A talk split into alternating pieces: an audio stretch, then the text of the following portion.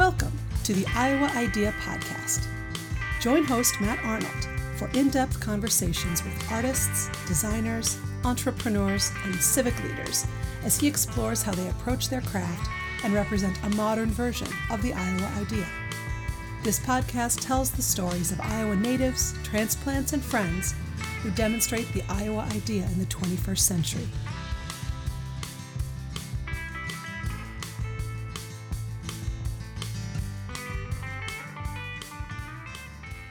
You matter. On this episode of the Iowa Idea podcast, I'm joined by Angela Maiers.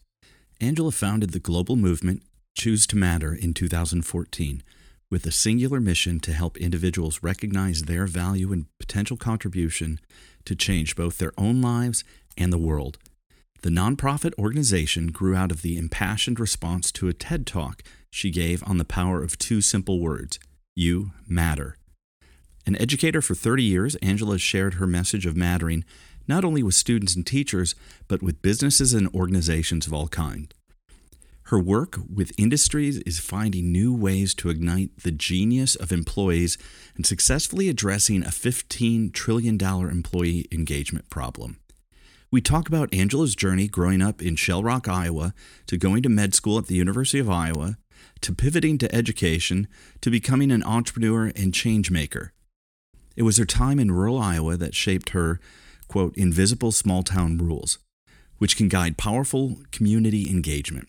We discuss how acknowledging and attending to those in our community can have a positive, transformative impact. I appreciated Angela's perspective of mattering as a call to action, as the kind of person we bring to the world every day. We discussed how common sense is not common practice, and so much more regarding the ways we might better engage in all phases of our lives.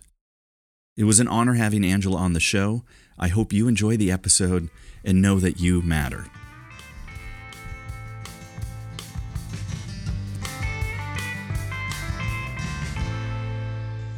Angela, thank you so much for joining me on the Iowa Idea podcast. If you don't mind, for our guests, could you tell us a little bit about yourself? Well, first of all, thank you for inviting me. And you had me at Iowa because it is indeed heaven. So I didn't really care what the topic was. I am just so passionate and proud to be an Iowa girl at my heart always. So I am an author, um, a speaker, a professional speaker, a uh, I don't know, educator, parent, um, and all around uh, disruptor. Yeah, in whatever industry I'm in. Excellent. Right. And uh, going back to just uh, from the Iowa perspective, where did you grow up? I grew up in a really small town in Northeast Iowa called Shell Rock. Okay. We're famous for the 4th of July. So the closest, if you don't know Shell Rock, Waverly. Do you know yep. Waverly Wartburg? And then yep. if they don't know Waverly Wartburg, then you and I, Cedar Falls, Waterloo, it's like all within like 45 minutes. But yeah, I grew up. Yeah, I always say to to people, I grew up in a cornfield in Iowa, in the middle of a cornfield. They're like, literally? I'm like, well, kinda. There's nothing really. we have one quick trip and one stop sign. That's it. right. Yeah. And then you uh, you went to the University of Iowa for undergrad. I did. I what did. what drew you to Iowa? Or so, the University of Iowa. Yeah. So those before they had like AP classes. So a group of us that were really like passionate and pretty good at math and science, we actually went to Wartburg for a portion of our senior year to do what would be now AP classes. And it was a long time ago. And right. so I think at that time, um, if you were a girl and you were in science or math, there wasn't like really pathways that explored much other. So I'm like, okay, I'll be a doctor. I love learning and I specifically love the brain. And so that's that's what drew me to Iowa was its medical program. And then um, all, all the way through to my senior year, uh, right before MCATs, uh, I had an incredible professor that I was TAing from and I was working four jobs to put myself through college, and all of them were with children and families in the community. And I'd come and tell him all about it. And he's like, So tell me about what you're most excited about being a doctor. What kind of doctor do you want to be? And I was like, Well, I haven't really thought of that. I don't really think about that. And he's like, Exactly. You're going to be a terrible doctor. You need to go back to school and be a teacher. And so he helped me navigate that field but i never lost my i don't have any regrets of um, quitting med school going back Um, and I'm grateful because it has kept my passion for science, specifically neurobiology, in my practice as an educator, as a leader. That's great. And uh, also, then you, I, you, know, you went on to get a master's in education leadership. Yeah, and a minor in neurobiology, neuroscience. So I kept that going. oh, that's that's a fascinating mix, and yeah. just kind of jumping ahead, uh, more more to kind of where you're at now like as an entrepreneur and a disruptor yeah. and kind of focused on human centered leadership. Yeah. Do you mind telling me kind of how these things all came together for you? Absolutely. And whether you've been in Iowa for a few months or you were grown and raised there, you know that community is everything. And I didn't realize it at the time, but the foundation of my my beliefs as not just an educator, a writer, and a leader, but as a human being were embedded in my DNA. So I call this the invisible small town rules. Like when you live in a small town, everybody matters. You never ever say the word just. I'm just a farmer. I'm just a volunteer fire because you're probably all of those things. You're a volunteer fireman, you're a farmer, you're the mayor of the town, and I don't know, the head of, you know, a church group, and you work at a quick trip part-time. so like every single person chips in and does what's needed.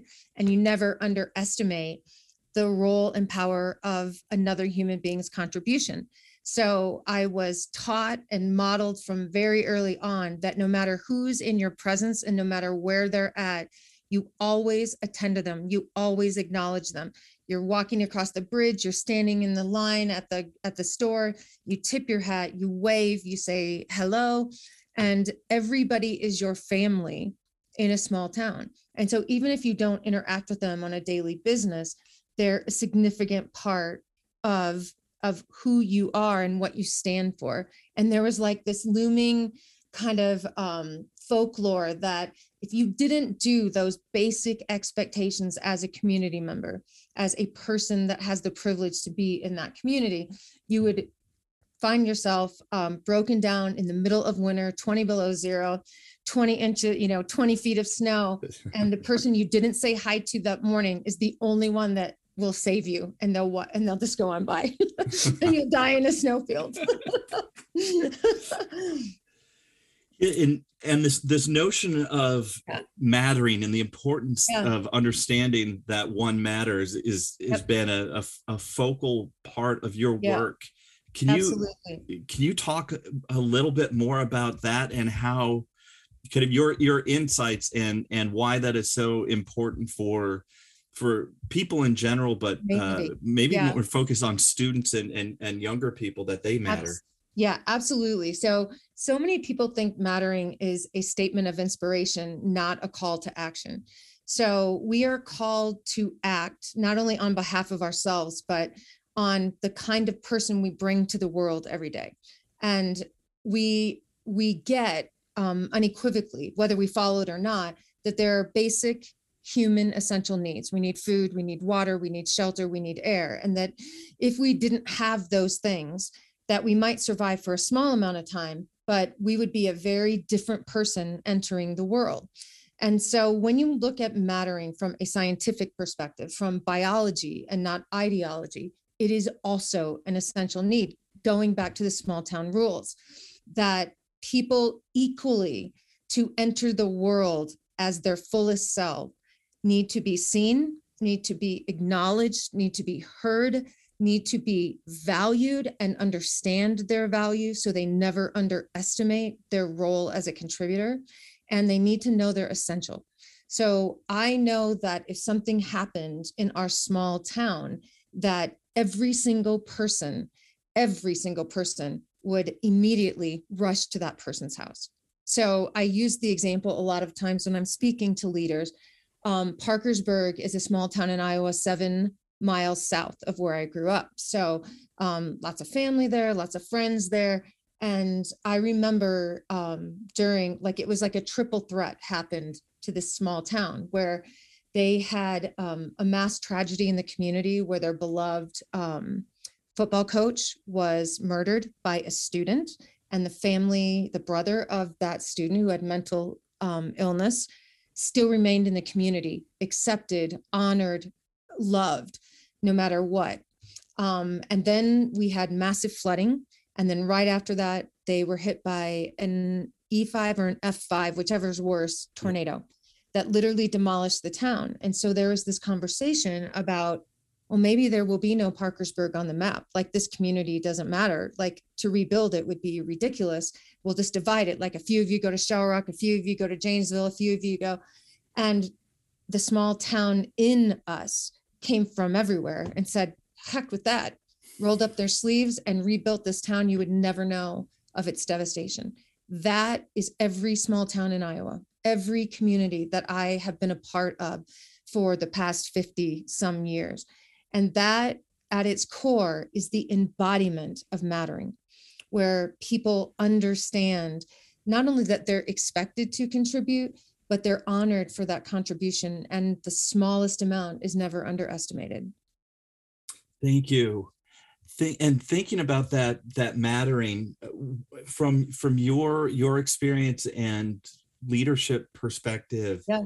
what what gets in the way from from us as individuals knowing that we matter or maybe yep. recognizing that others matter so all of it is common sense which automatically is assumed would be translated into common practice and commonplace. So you can show data after data from employee engagement data out of Pew that's been around for decades that 90% or 80 to 90% of the American workforce, millions of people go to work every day and disengage. They they fully right. disengage. They're everything from apathy to agony.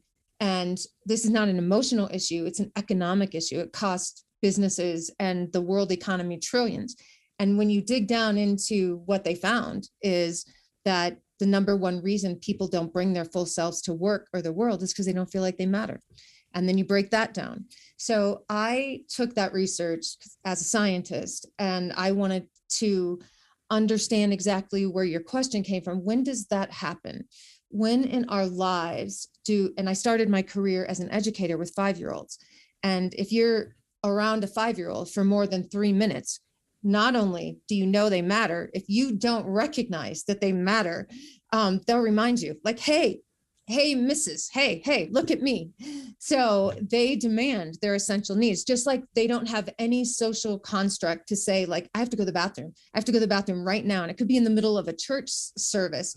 And right. when their essential need comes up it's the same with mattering. When they need to be noticed when they need to be acknowledged it is as dna instinctual as their need for food and water and shelter and air.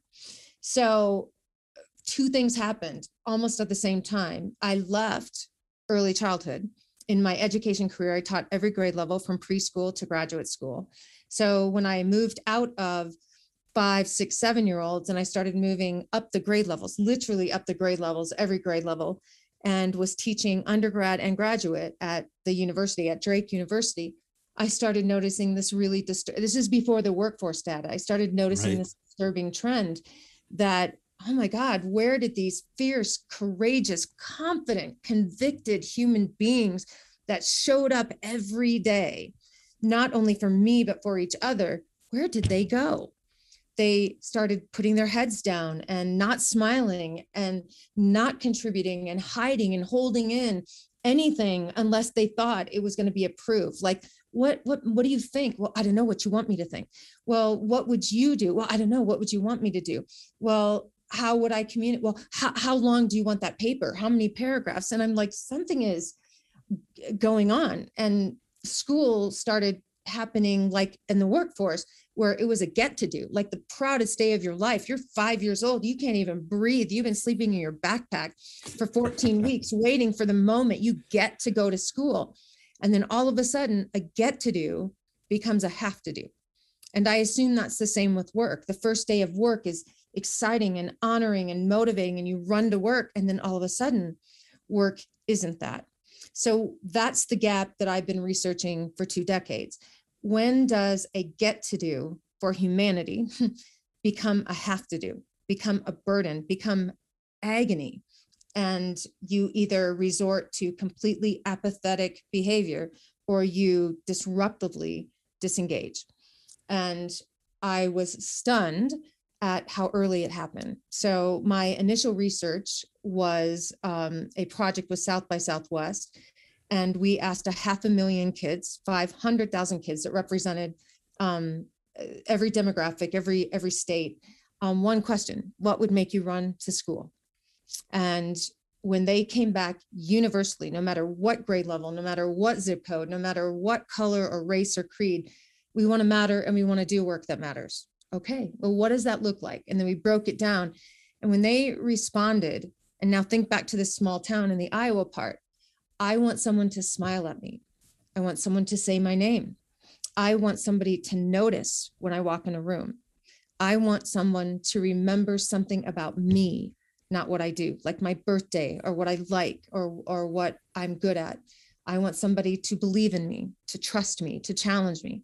So I'm like, holy shit. And we, sorry, sorry, sorry. Oh, that's like, great. I oh, love it. I love the passion. Yeah. and I'm just like, when did that show up? Eight years old. Eight years old. We started getting messages that we don't matter. We're not good enough. It doesn't matter what we contribute. It doesn't matter how much we give of ourselves. Only this portion is going to be recognized or valued. And then we recreated that study with the largest employee engagement network about three years later and asked the same question. And this is the biology part of it. If you put those lists up side by side, they're exactly the same almost in the same order. Different words, but exactly the same. If you look at the Gallup poll and all the other things, that's exactly what people are saying. I am not bringing my full self to work. I'm not giving all I can give to this organization, to this company, to this boss, to this team, because no one says my name. No one smiles at me. No one cares if I don't show up. No one acknowledges the effort I put in. No one challenges me. No one helps me. This is DNA. This is not ideology. This is straightforward biology. If we get that, it helps us position a framework to make mattering a practice and integrate it in the DNA of the organization and in the DNA of our lives, just like we do lunch breaks and bathroom breaks and all the other essential needs we take care of. Thank you. I really appreciate that. Uh, that both the the framing and the insight there. Uh, a, a, bunch of threads that I'd love to uh, yeah. start to start to pull on if you you don't mind. But yeah. first, we were talking about at the like the employee disengagement, right? And I know different different studies that I've seen right. uh, recently, and I'm I, I apologize because painting with broad strokes, but no, it's that okay. we are pushing 70 to 75% disengagement yeah. in organizations. And yep. we also have uh, 20% to a quarter of the workforce feeling like they're burned out. And my uh, kind of flip take on that is it feels like the, those those that aren't disengaged are burning out and the right. rest of the organization is disengaged. And to your point how expensive that is for oh, for organizations. Trillions. It not just in the current workforce and their expectation for productivity and output but it also has major ramifications for recruitment for talent acquisition for competitiveness between industries and attrition and long-term commitment especially when jobs are changing. When we started, you know, there were those awards like as an educator for I've been in this for 30 years, I've been in this for 35 years. I I committed to this career. The average college graduate will go through probably 6 to 10 or 11 entire career industry changes. And that's norm. So, how do you keep talent? How do you recruit talent? How do you sustain and nurture talent? Like, that is the question of the ages. Um, and all of those stats that you shared, whichever report, McKinsey, yeah. um, Pew, or just look in the eyes of a worker going into work. Like, you don't right. need deep research to look at kids' eyes and and workers' eyes and humans' eyes right now. Their souls are absolutely um, out there at risk. And so when you look at that, whatever data you choose to look at, it's incontrovertible. And the economic, the emotional, but also the economic um, ramifications or perils of that it is stunning to me that still this is all pre-pandemic also this isn't Right, adding right. trauma um, and disruption of the pandemic that's a whole nother set of really disturbing um, figures it's that this this that this isn't our number one priority for educational institutions for organizations. And it seems like the same ones at the top get it. If you look at what the common thread is between the zappos the starbucks the um, Googles or all those ones that are talked about all the time, the common thread is all of their effort and energy goes into um, the heart and happiness of their employees, which trickles down to everything else. And this is like, I mean, Zappos is a $270 billion company. And they they don't have a million ag- agenda items. They have one. Like, we're gonna help you deliver happiness. If you can't do that, Right. we'll pay you to leave. Like that's what it should be. It's so far down on the agenda of my community of education. It is heart wrenching, heartbreaking.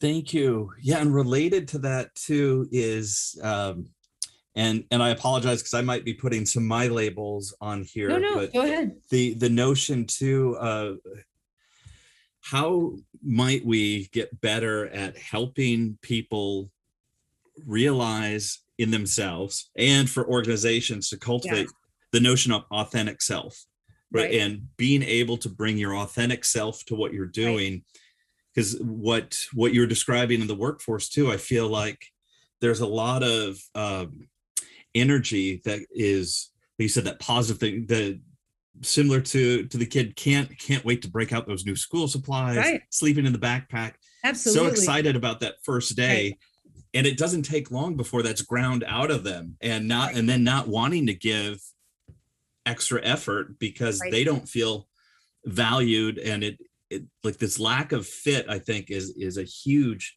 uh, Absolutely. issue slash opportunity So I everything that I do is based in science. I know that's controversial anymore. Like I follow the science, but you follow the science of human behavior. And to me, it's it's logical. Like to not use scientific data about human behavior is stunning to me because we have it and we have it in droves and and it doesn't require like um a, a psychologist and a neurobiologist and a giant research team like it can be as simple as asking people what matters to them. Asking what would i mean you can word it however you want but basically what would make you run to work? What Right. makes you like this place? What drew you to this place and what would keep you? If you've got an offer from you know a- another industry what would keep you here? And i think employers would be stunned that it isn't the the money. Of course that's good but it isn't the money. It isn't the rewards. It's not the surface level perks. It all comes down to our dna biological need not desire need to be seen heard valued appreciated and needed. The deepest driver of human behavior is to hear the words I need you. You are indispensable to this organization. When we feel dispensable, that we can be replaced, then we're not going to put in the effort. And a lot of this, I think you asked, like, what's the challenge? The challenge is to me, this is a global pandemic. I have said often that this is before the pandemic, but the greatest um, global pandemic we face is our battle with insignificance, and that's individual and organizational. And so, if we don't understand what it takes to feel significant to not only each other, but to the world, to, to a greater mission or a greater good, and break down those conditions, we, we can't create it. And because this is invisible, when you have a population or so imagine if 80% of the population wasn't getting nourished what we would enable to fix that essential need? What if 80% of the population didn't have access to clean water? What would we enable and excavate to make sure that essential need? Because we understand without food, without water, our people won't survive. What are we activating when 80% of the human beings that we interact with every single day don't understand that they are essential and that they matter? And a huge part of that 80% are kids eight years old, nine years old, 10 years old. And the result is not just loss of productivity, loss of energy, the result is loss of life. Bottom line, loss of life. Thank you. And I, um, I'm feeling a, a, a parallel here, and, and so feel free to uh, poke holes in, in, in what I'm yeah. saying. But with what you're saying, especially where it seemed like around eight years old, yep. right? That that that it's almost this cliff, right? that it it feels like maybe the sense of purpose is getting ground out. Right. I've seen studies related to creativity that have some similar trends where 100% like yeah like almost like six year olds are almost the they're they're naturally creative Absolutely. and through through a lot of institutions uh the the way we run education institutions being one of them we tend to grind out that creative side right and then we desperately ask for our employees to be creative when, right. when an organization is stuck we spend billions of dollars yeah. in intervention programs that don't work whether it's bullying intervention, whether it's suicide intervention, whether it is drug intervention. Think of how much the DARE program alone. I'm not saying that mental, I'm, I'm lo- talking about neurological issues and physical issues and mental illness aside. Yeah. That you can eradicate insignificance if you apply the science with fidelity. And that's the key it doesn't take a lot to apply the science. In fact, the framework that I share is 40 seconds a day, 40 seconds a day, and has the power to eradicate at the DNA level the, the doubts that human beings have that they matter and are seen and heard and valued. So it's based on what neuroscientists refer to as primacy and recency. And so when you look at our day and how our brain processes both cognitively, experientially, and emotionally all of the stimuli from the day. The only thing it remembers is how I felt when I began it and how I feel when I'm ending it. So that can be so if you take a meeting or if I take a class at a 48 hour period with students, the minutes that matter most it's actually seconds based on Mal- Malcolm Gladwell and others blink. Right. So unconscious. Scientists, neuroscientists call this the hijacking of the amygdala, which is the, the center of, of all of this in your brain and your limbic system. And it takes two to two to 20 seconds to get it at the beginning and two to 20 seconds to secure it at the end. And if we just focused on that, so think about the hospitality industry, how much it's changed. The effort and energy are put into the lobby and the atmosphere and environment in the lobby, how people are greeted, how people are treated, how people are recognized and welcome. And the rooms are actually getting crappier and smaller. They're becoming more basic, more basic, more basic because they understand the middle is not remem- remarkable. You don't care as long as it's a clean bed and a clean shower and some, you know, pretty decent towels, you're okay. But it is the experience of staying at that hotel or staying at that chain or staying at that wherever is based on how you are greeted, how you are treated, and how you felt leaving. Will you be missed? Will they welcome you back? Will you feel like you're a VIP, even if it's your first night there? And what people don't recognize is you don't have to be Hilton to do that. You don't right. have to be Disney World to do that. The reason they can do that is because they are using this science at the molecular level, literally from the sound to the ambience to the lighting to the colors they choose to the smells that when you enter so the hijacking happens before you're even in the parking lot. And Right. you don't even know it's happening. All you know is like god i really like that place. Oh i really had a good day. But if you say at 1045 even at disney world what happened at 1045 your brain doesn't remember it. It remembers we process everything through its emotional impact.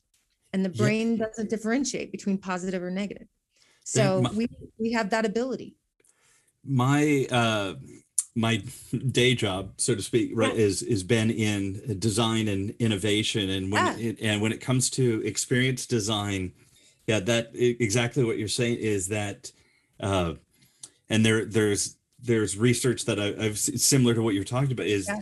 the the remembering self is Yep. more powerful than the experiencing self Exactly. and exactly are you familiar with the colonoscopy study? I wish i could remember the author on the study. no no no no. No so Oh, i mean tell if- me more about that. That's exciting.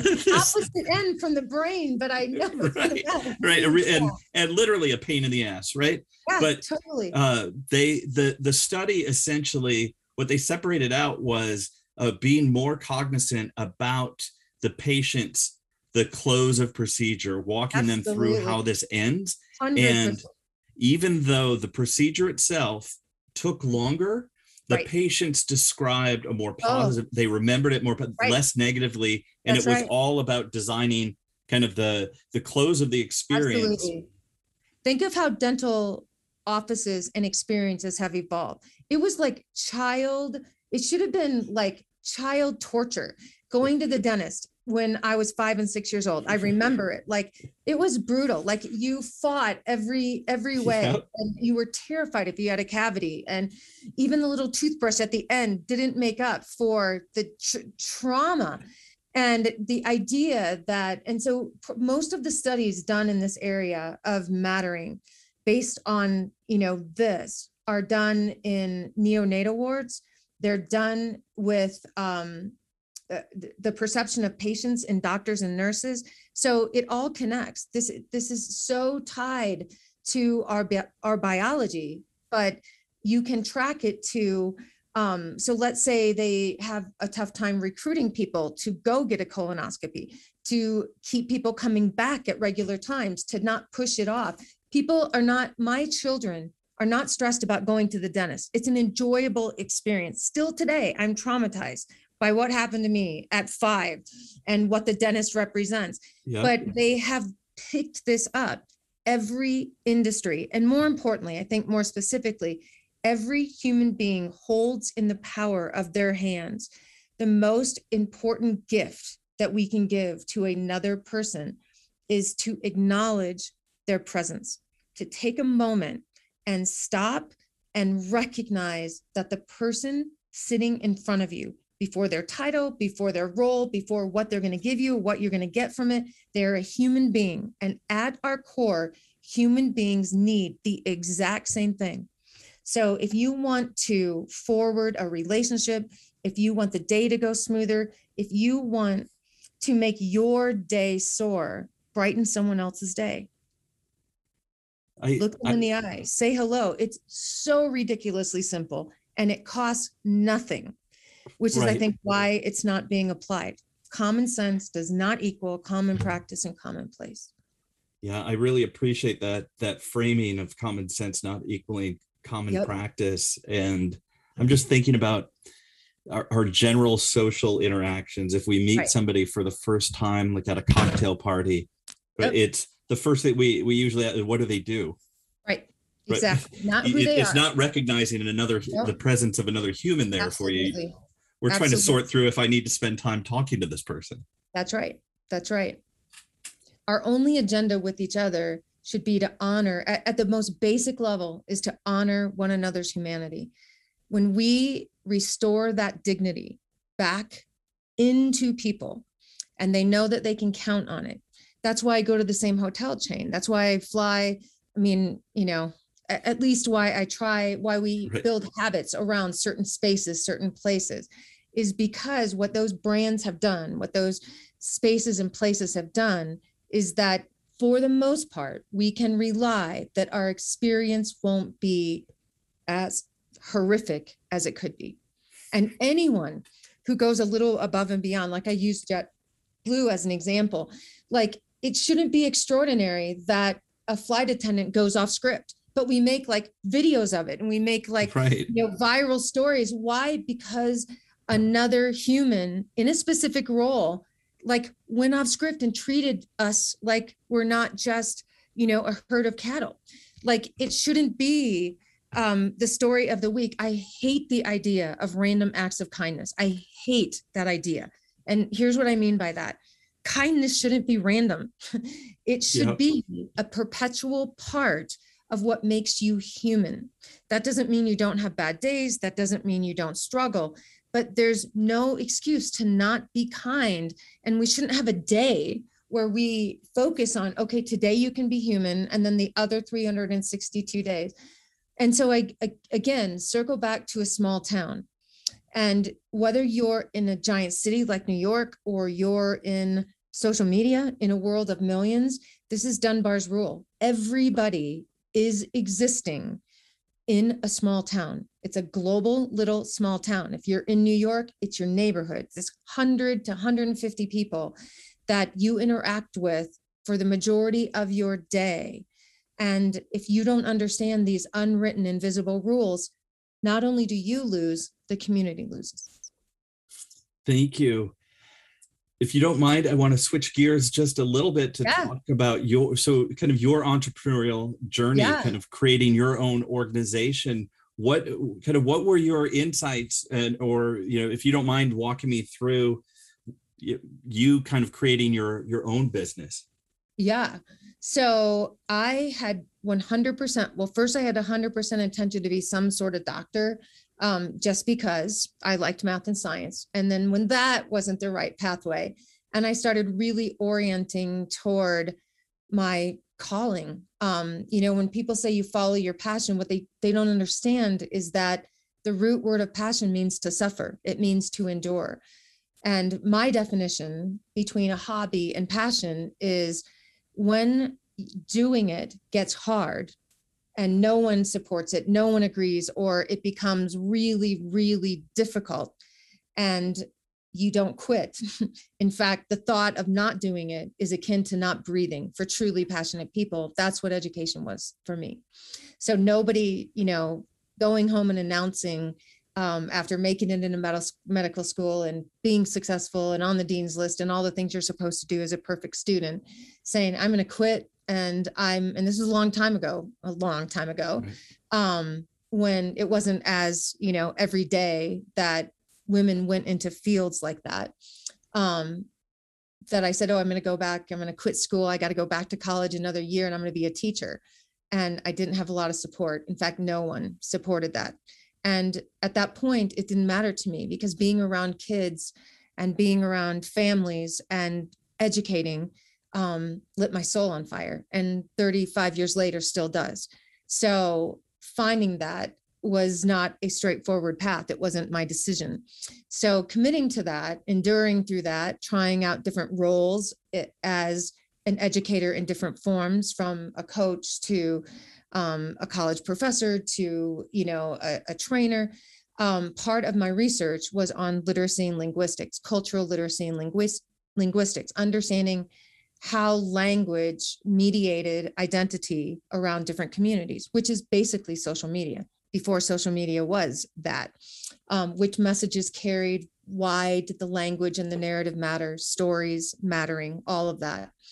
Um, my research turned into like a big award. And so part of that award um, for the university is you had to go and speak. I'd never spoken publicly before. I mean, as a teacher, yes, but there were right. eight and so I never planned ever in any realm to be a professional speaker. Like I would have laughed at you. But one event led to another event, led to another event. And at that time, I was um, teaching graduate school and I was getting subs for my class because I was just going to this place to speak and that place to speak. And so then um, a publisher approached me and said, Would you turn your research into a book? And I was like, Oh, okay, I'll do that.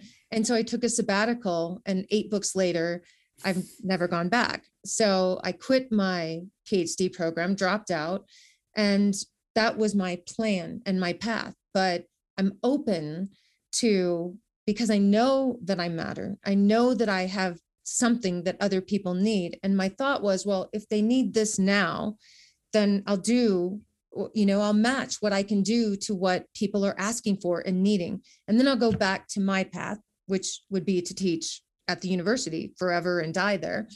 And then it just led to another thing. And then one speaking engagement left to another. And and then social media happened and that changed everything because social media allowed me to take my journey of learning, my journey of writing, my journey of entrepreneurship, and write about those lessons on my blog. And that right. connected me to other communities because I understood how communities worked online because they're just like a small town. So I followed those small town rules. and then I started writing for Social Media Explorer, Social Media Examiner, a couple leadership blogs. Twitter broke out this thing called Twitter chats that were a really big deal. So I joined all these, you know, communities and and contributed like a good community member. I wasn't just a visitor. I was a resident. And that changed everything because the people that were resonating with my lessons in entrepreneurship, my lessons in leadership, my ideas about education were not my initial client. They weren't educators. Um, I would say that my ideas were about a decade too early in terms of being embraced and accepted. The book that I wrote a decade ago sold more copies last year than it did when I published it. And it's not even with the publisher anymore, which is strange. So I started doing um, events and having conversations. And I found at that time, I didn't know what an entrepreneur was. I thought I was just a crazy teacher that didn't fit in. Like my heart was there, but my body and brain did not operate in this system, which I thought was crazy. And I always felt this cognitive dissonance or this dissonance because I'm like, I'm meant to do this from my soul, but I don't fit here. No one gets me. Everybody thinks i'm crazy and i'm just a, alone and i'm hiding literally hiding in my classroom not telling anybody in my world what i'm doing but i'm blogging all about it. And then i found my i found my community these weird people called entrepreneurs who took stake in crazy ideas and did things that nobody agreed with and um, i'm just like oh my god i'm a rebel and i found my group and that that still remains my group today even though I serve education at my soul, it is not my um it's not the people that I would go to that would that would push me, that would get me. And I'm okay with that. Thank you. And I'm in, in some way I'm thinking, you know, it's in what you're talking about is like you said, the a common you know kind of through line is the as you said you know kind of this this small town or community yeah. view and and the, the principles that guide that yep. uh, apply in many settings and so in some ways i'm think i'm, I'm thinking about a young angela uh, in you know in rural iowa in in yep. many ways like some of these these things still hold true but i don't think there's any way you could probably have told your younger self what you're doing you're going to be doing oh my god and Nothing. have it sound believable Oh my gosh, absolutely nothing because I was the perfect child, the perfect student, the the perfect, you know, all the way. Like if I I remember getting my first like a B plus in um in college in a really hard medical like psychopath pathophysiology. It was ridiculous. And I was devastated. Absolutely like the thought of risking, the thought of taking a chance, the thought of putting out something imperfect to the world, blogging changed everything. This community, uh, being online as a connected human being, changed everything because they didn't expect perfect. They expected brave. And that is a big mission of mine is to teach kids how to be courageous and not um, and not fight for conformity or comfortability.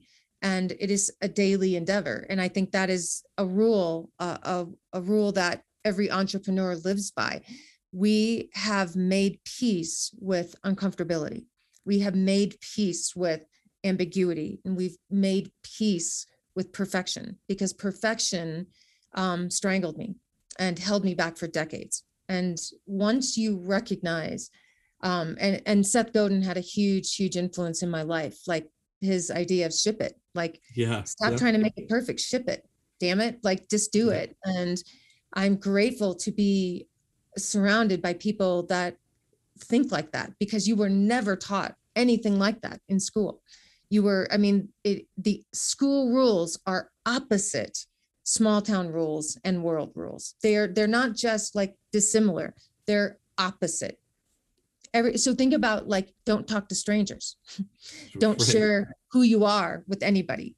So like it's it's every single thing that we are wired to do in our DNA is um is taken out of us if we stick with the education system especially my i worry we talk about at risk learners it is the valedictorians the straight a students the perfect you know specimen and graduate of the education institution is the riskiest human being to be in the world with with what you're saying too i'm just thinking about you know because we're we're of a, a, similar age and how yeah. much uh kind of interconnectedness global competition, right? Things that we've seen in our, our lifetime and the rate of change compared right. to right like our parents' generation, our grandparents. Right. Uh, and while they they mean well, right, just right. assuming positive intent, right? But the at least kind of from from where I grew up, it was go go to school, do well in school, get a good yep. job. Yep. Right. And, and it was almost transactional, right? And totally. if you did this, you would Linear. you would get this get and, married, yeah, engaged for exactly a year and a half, get married exactly a year and a half, have child one exactly a year and a half, and look at the result of that. Uh, the the majority of people our age, I would say 70% of my friends are divorced. Me, myself included. Yeah. So, and I fully believe that if I would have focused what my children are doing right now, finding what their role is in the world, how they can contribute significantly to the world in a field or an industry that matters, not just get the first job out of college, which is hard as a parent because you want mm-hmm. them employed. Um, but it, I would 10 times rather have them take this time in relationships, in commitments to, um, to their their full selves deciding what that's going to be because the commitment is enduring and beautiful and it doesn't come to you at 18 day two of your 18th birthday. Right. So I I think because this generation, or at least my children's generation, is waiting longer to get married, is waiting longer to form this white picket life, is taking an unusual path. And then that sets the body of the world that controls it, um, that had a different experience in a conniption because they don't know, they can't control that. They can't define that. And so I give kids a lot of credit today. Um, parents will say, well, they're lacking and they're lazy. I don't think that they're taking time that we should have taken, and our path might have been different. Right.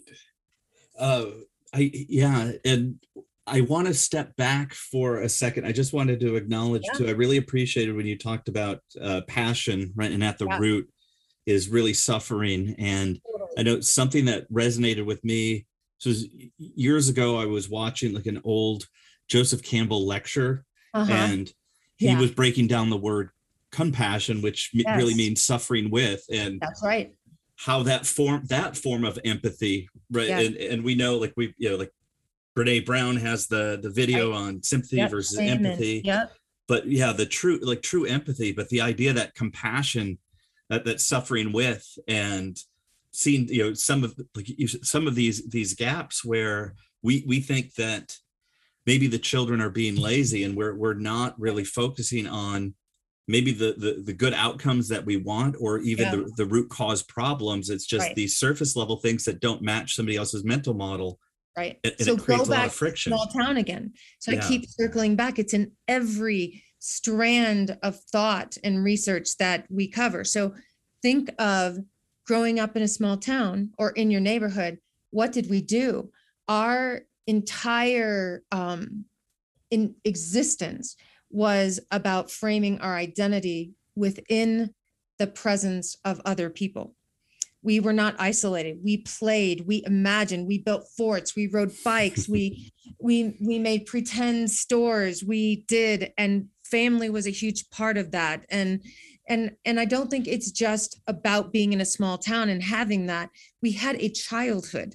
I wasn't scheduled for 57 events since i was 3 years old. I didn't go to roller skating and then i mean i took piano and i took dance but there was not this pressure like there wasn't like AAA tap class you know like right. I danced I wore a horrible leotard I laughed and quit and then 2 years later picked up something else. There wasn't this what we are doing to young people right now parents get so if they they're in school for 8 hours with every second of their day there are schools that don't allow kids to talk at lunch there are schools that limit the walking through the hallways and behavior. So everything is about compliance and silence and just sitting there and getting it. And then we they go home and from the second they get home there's no free time. There's no time for imagination or grappling or dreaming big. No we've got to go to six different sports simultaneously. And then on the weekend do this. And and we think we're doing good for our kids. We've got to let up and leave them alone and let them bloom. And I hear parents all the time, well, my kid loves sports. My kid, well, does your kid have anything to compare it to? Does your child know what it's like to just go out in the backyard and play with the neighbors and not be directed every second? So I I think that parents are doing it because they want to give i mean from a deep good intention they want to give their child experiences that they didn't have not recognizing that the experiences that we didn't have were a huge part of forming our resilience, our imaginations, our adaptability, our flexibility, and our empathy and compassion. Because if we're saying compete in this, compete in that, compete in that, even though it's a team sport, there there still isn't that there's this sense of entitlement, this sense of uh, oneness where when you grow up in a small town, you're a part of something. And that's yeah. what builds our significance. The other elements that we're chasing, that success is fleeting. It's fleeting. You get an injury, guess what?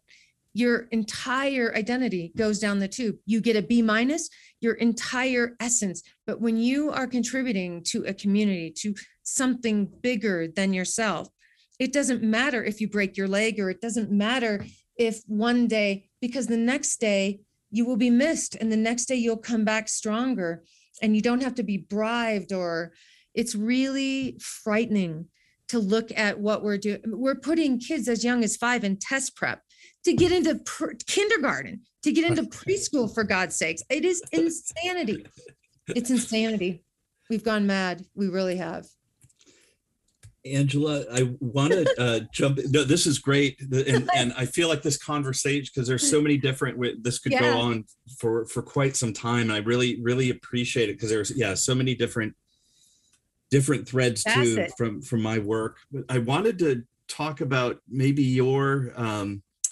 in in the work that you've done and like and and you've been and I, I, appreciate how open you've been about like some of the changes and how vulnerable you know you were you were feeling uh, but the one of the things I like to talk to guests is uh, as they approach their their work or their life when they're feeling stuck.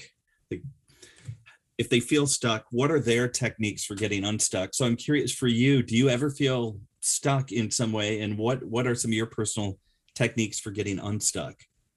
Oh, every single day. Every single day. If you wait for a time in your life where you will have motivation or find motivation to get unstuck, you will remain stuck, period. Like you cannot wait for motivation. So, my antidote is action always. So, whatever action it is, it doesn't have to be a grand action. Getting up some days, going to the gym some days is an action. So one of the um, ladies that I really love, her name is Mel Robbins, and she has this um, rule called the five second rule. It's based on again biology, and the biology is that our brains are so driven to make us not take action. because action takes effort, it takes energy, it takes courage, it takes strength and we don't really like to work that hard as as biological beings.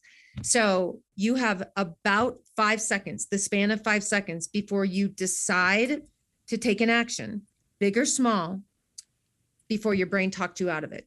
Oh let's just sleep in today. Let's just be tired today. And that's the difference you know like it you can call it whatever you want. You can call it atomic habits. You can call it the 4 hour work week. So you can take right. all these gurus and it comes down to 5 seconds. So every day you decide an action that you're going to take. It's uncompromising, unless you're like completely bedridden and sick and, you know, physical, you take an action. And 99% of the time, you are not going to feel like taking the action. You have got to want the outcome more than you want the moment. So, like, I did a lot of coaching and teaching and of writing courses like how did you write eight books how did you write nine books well i didn't set out to write a book what i did is i committed to writing every day. 99% of what i wrote and still write today is absolute crap. Just crap. I look at some of my writers books i'm like what was i thinking. But i don't set the goal i'm going to write nine books or i'm going to write a book. I set the goal that i'm going to write every day and i am committed to that action.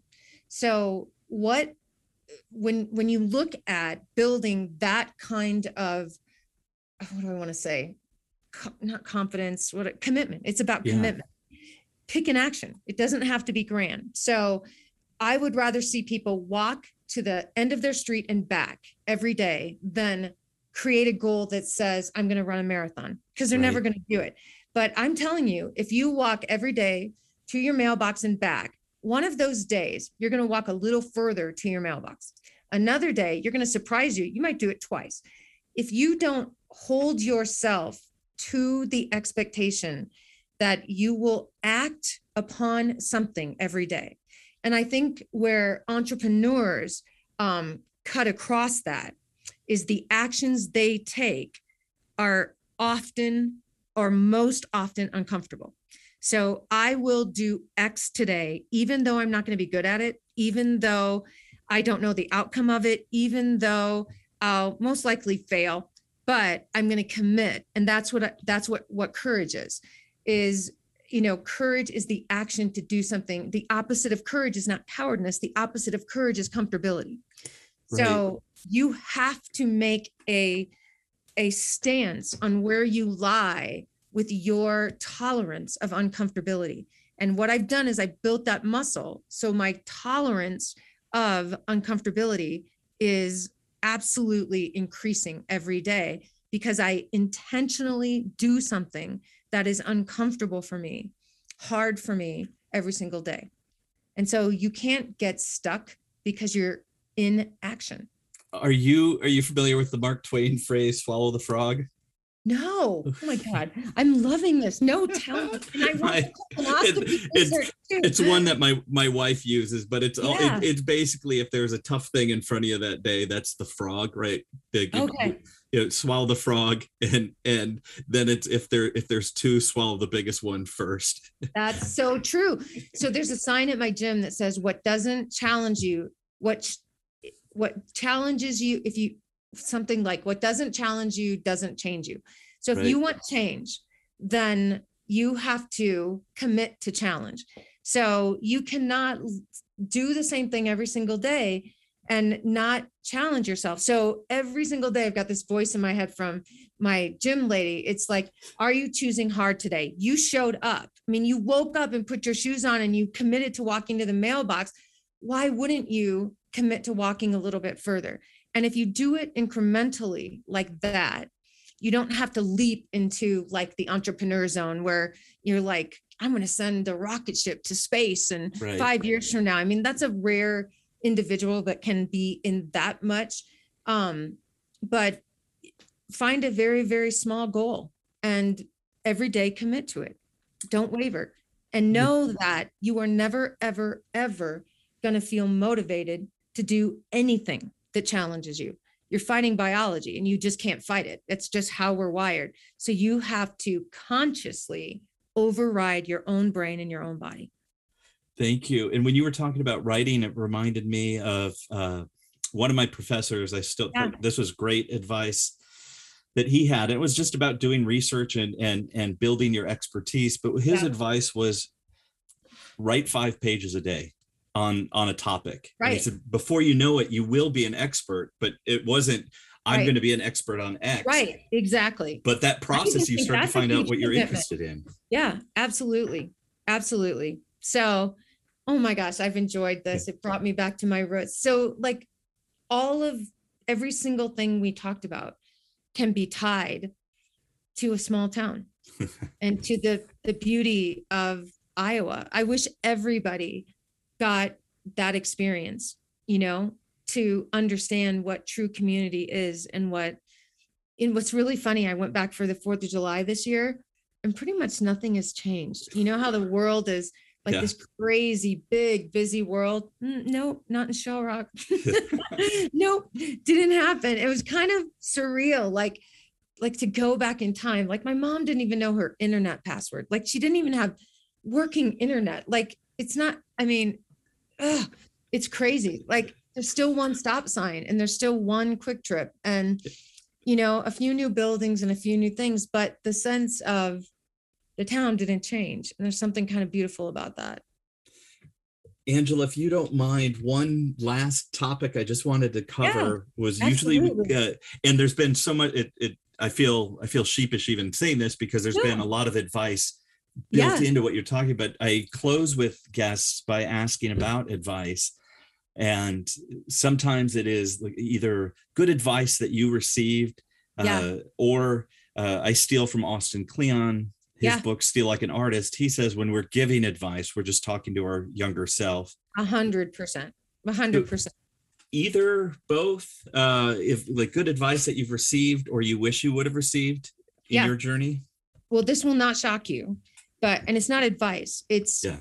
a reminder of truth is that you matter. And there's a period after that. You matter, period. There's not an if or when or only or because of. Your worth is is unequivocal right there. And it's up to you on whether you're going to embrace that truth and use the gift that you are to find a way to be of significance to something or someone. You can chase success, you can chase accolades, you can chase numbers and percentages, but at the end of the day, and this is a Harvard study that was the foundation of my research, at the end of life, that was the longest longitudinal study in human life or human behavior. And people on their deathbeds, as they followed them, I think the they followed them for 89 plus years. The thing that they didn't ask was, was I loved? Because they could point to places in their life. They didn't have a doubt that they were loved by another human being. They had a doubt on if my life mattered. I don't want you to wait until end of life to look back and say, did I matter? Did my life matter? You should know that right now. And if you've got to fight your way back to your five year old self where you didn't question that, you showed up every day and you acted as if you mattered until somebody paid attention to that. And that isn't driven again by ego, that is driven by DNA. That is in your DNA. It is a part of who you are, and it is the deepest universal truth that if we embraced, um, we would not only see the world differently, we would be a part of that world in a different way. Angela thank you so much You are for so welcome. I, I loved having you on the the podcast this was an honor I feel I'm loved talking with you. And if there's anything that I can do to support you, your community, your listeners, um, once an Iowa girl, always an Iowa girl.